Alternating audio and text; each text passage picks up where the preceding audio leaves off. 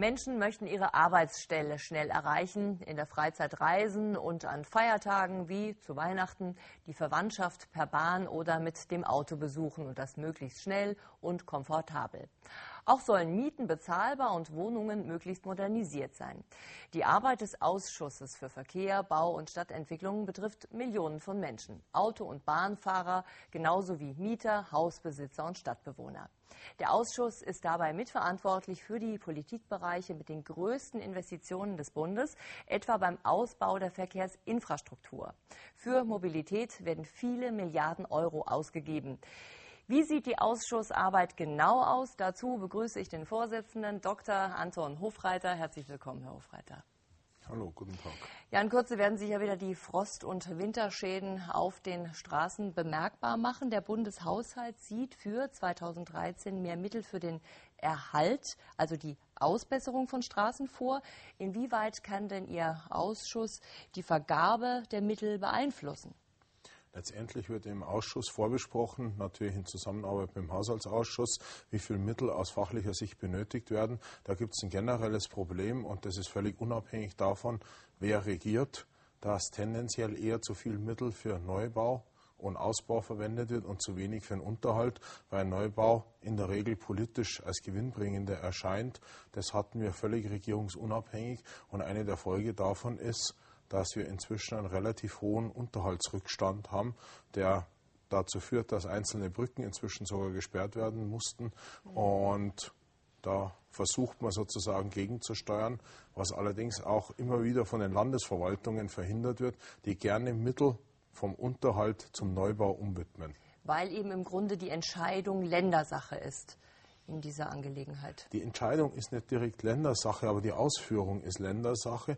Und die Länder, wenn sie da einen Handlungsspielraum haben, und sie haben einen gewissen Umfang Handlungsspielraum, widmen dann halt die Gelder, die der Bund zur Verfügung stellt für Unterhalt, ganz gern für Neubau um, weil sie damit vor Ort eher punkten können. Wir kommen gleich nochmal zur Straße zurück. Die Wettbewerbsfähigkeit des Wirtschaftsstandortes Deutschland ist ja nun mal wesentlich von der Verkehrsinfrastruktur abhängig. Und der Bundesverkehrswegeplan ist dabei der wichtigste verkehrspolitische Investitionsplan.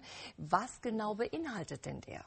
Der Bundesverkehrswegeplan gliedert sich im Grunde in drei Teile. In den Teil Wasserstraße, in den Teil Straße und in den Teil Schienenwege. Interessanterweise ist im Bundesverkehrswegeplan der Bereich Luftfahrt, das letztendlich das internationalste Verkehrsmittel ist, nicht drin. Aber das hat was mit der föderalen Aufbau unseres Landes und zum Teil auch mit der Geschichte unseres Landes zu tun.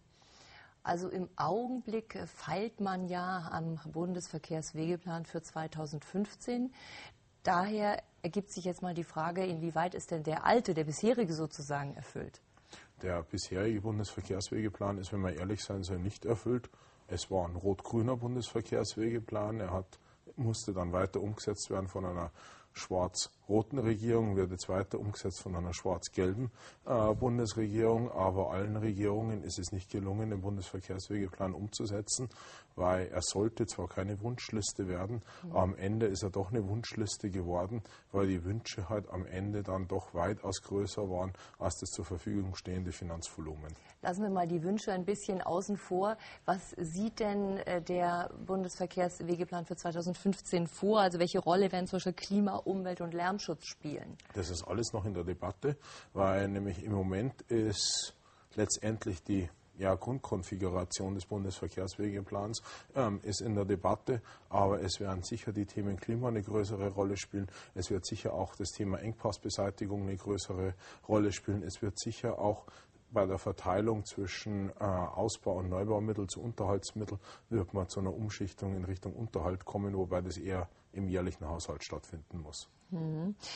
Die äh, gerade in der Ferienzeit machen sich ja wieder die neuralgischen Punkte auf den Autobahnen bemerkbar. Welche Investitionen sieht da der Bundesverkehrswegeplan vor? Er sieht, er sieht da zum Teil relativ umfangreiche Investitionen vor, insbesondere zum Ausbau des Autobahnnetzes. Aber man muss da man muss da auch ehrlich sein es wird nie gelingen, das Straßennetz für die extremen Verkehrsspitzen so zu gestalten, dass man auf gar keinen Fall mehr einen Stau haben wird. Es wird immer an einzelnen Ferientagen einen Stau geben und da muss man auch ehrlich sein, das ist auch gar nicht geplant. Das ist, äh, denn man plant sozusagen ja nur für so eine Auslastung von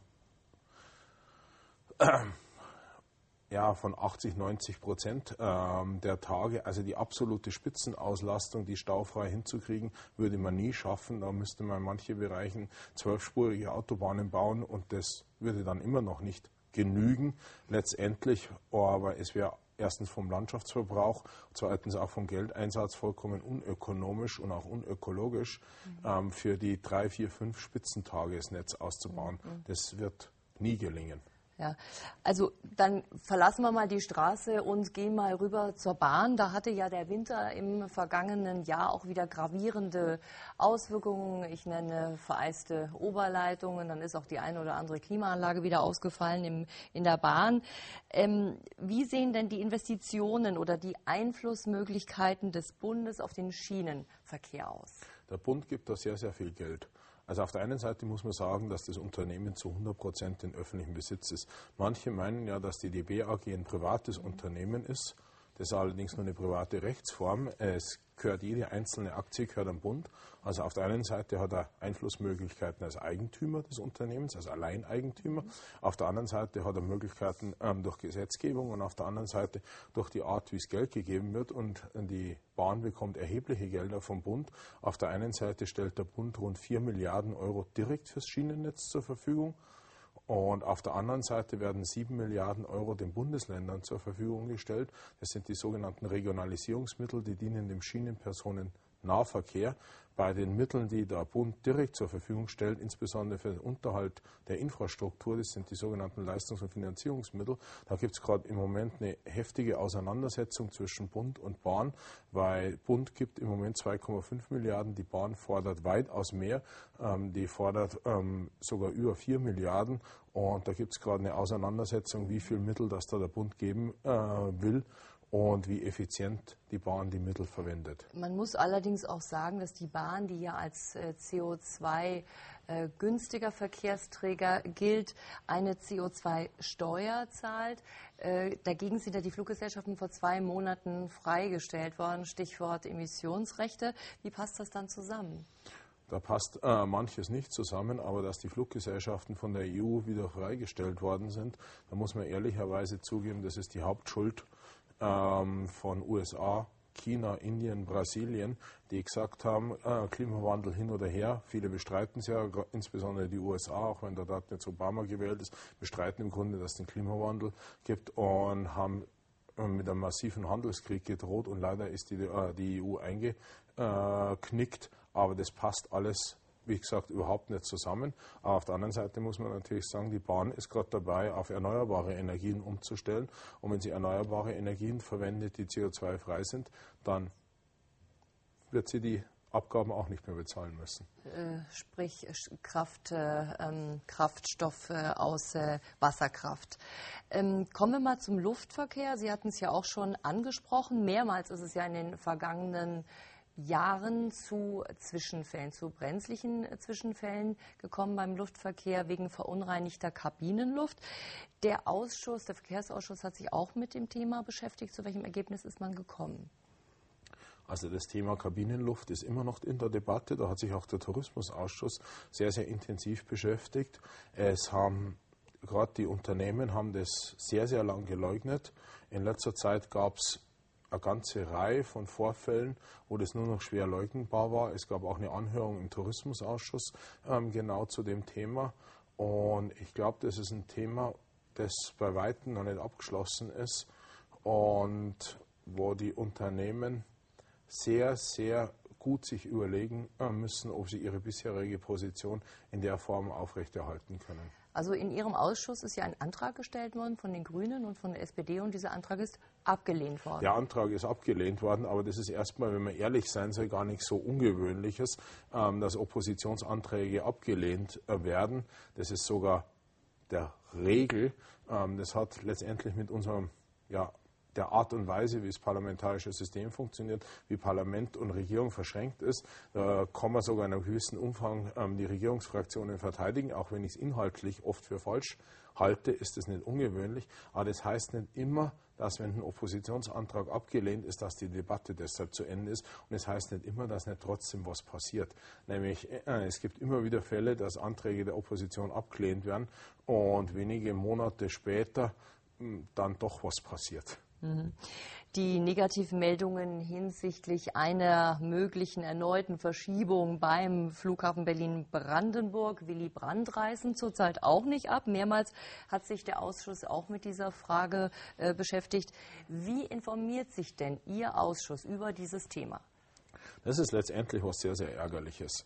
Äh, was da passiert. Nämlich im Grunde ist es klassische Verantwortung der Regierung dafür zu sorgen, ähm, dass sowas funktioniert. Man nennt es eigentlich klassisch exekutives Handeln. Der Ausschuss äh, hat sich da verstärkt eingemischt und wir äh, machen da sehr, sehr großen Druck inzwischen, dass wir regelmäßig die Unterlagen bekommen, die wir lange Zeit eigentlich überhaupt nicht bekommen haben. Da hieß es immer Betriebsgeheimnis, Betriebsgeheimnis, Betriebsgeheimnis, was letztendlich gegenüber dem Parlament und gegenüber dem Eigentümer und gegenüber dem Kontrolleur dann eine schwierige Sache ist. Es heißt, ja, der Aufsichtsrat kontrolliert. Im Aufsichtsrat sitzen nur Vertreter der Regierung drin. Da sitzen praktisch keine Vertreter des Parlaments.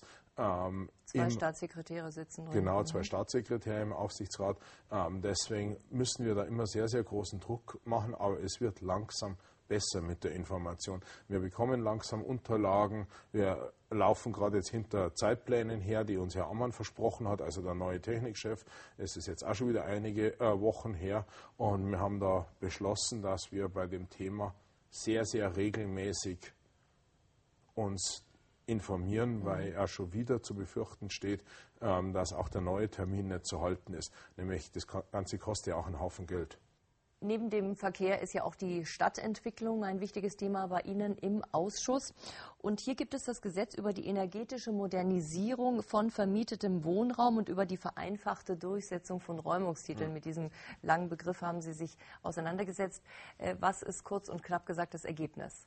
Das Ergebnis ist, dass darum geht, entsprechend die Kosten die eine energetische Sanierung bedeutet, äh, für einen Vermieter leichter auf den Mieter umzulegen. Und auf der anderen Seite beinhaltet das Gesetz noch was ganz was anderes. Da geht es um die sogenannten Mietnomaden, mhm. ähm, den Vermieter eine stärkere Handhabe gegenüber Mietnomaden zu geben. Das Gesetz war sehr, sehr stark umstritten zwischen Regierung und Opposition, weil die Regierung gesagt hat, ähm, das Gesetz ist von hoher Bedeutung von uns, insbesondere insbesondere um eben die Energiewende auch im Wohnungsbereich umzusetzen. Die Opposition hat gesagt, das macht man besser mit anderen Methoden, mit KfW-Programmen. Da geht es bloß auf der einen Seite Kosten in zu großem Maße auf den Mieter umzulegen. Und der zweite Bereich Mietnomaden ist so ein spezielles Thema, mhm. dass man da nicht mit so einem Strohschuss, der letztendlich alle Mieter betrifft, ähm, in das äh, die Mietrecht aushebeln soll. Also es war eins der Gesetze, das eher stärker umstritten war im Ausschuss, während viele Gese äh, Vorhaben letztendlich ziemlich im Konsens durchlaufen. Noch eine persönliche Frage zum Schluss. Sie sind ja seit eineinhalb Jahren Ausschussvorsitzender und waren vorher verkehrspolitischer Sprecher von Bündnis 90 Die Grünen. Ähm, kollidieren da gelegentlich Interessen, ich sag mal, äh, von grüner Verkehrspolitik mit den Inhalten des Ausschusses, dessen Vorsitzender Sie sind? Das, äh, da muss man sich einfach die Rolle bewusst äh, machen. Wenn ich in der Rolle des Ausschussvorsitzenden tätig bin, versuche ich so neutral und fair zu allen zu sein unabhängig von ihrer politischen Meinung wie irgendwie möglich und sehe mich als Anwalt der Rechte der Abgeordneten gegenüber Regierung und gegenüber allen anderen und versuche eine möglichst konstruktive äh, Diskussionsatmosphäre zu erzeugen. Wenn ich selber als Abgeordneter im Parlament rede zu einem Thema oder wenn ich in der Öffentlichkeit rede, dann rede ich als Abgeordneter der Grünen, außer ich wie in dem Fall jetzt hier, ich spreche äh, explizit als Ausschussvorsitzender, da ist es dann einfach eine andere Rolle und diese Rolle muss man sich sehr, sehr bewusst machen, damit man auch niemand im Ausschuss vor den Kopf stößt. Herr Hofreiter, ganz herzlichen Dank ich sag fürs danke. Kommen. Liebe Zuschauer, das war unsere Reihe im Interview heute mit Anton Hofreiter. Vielen Dank für Ihr Interesse. Auf Wiedersehen, bis zum nächsten Mal.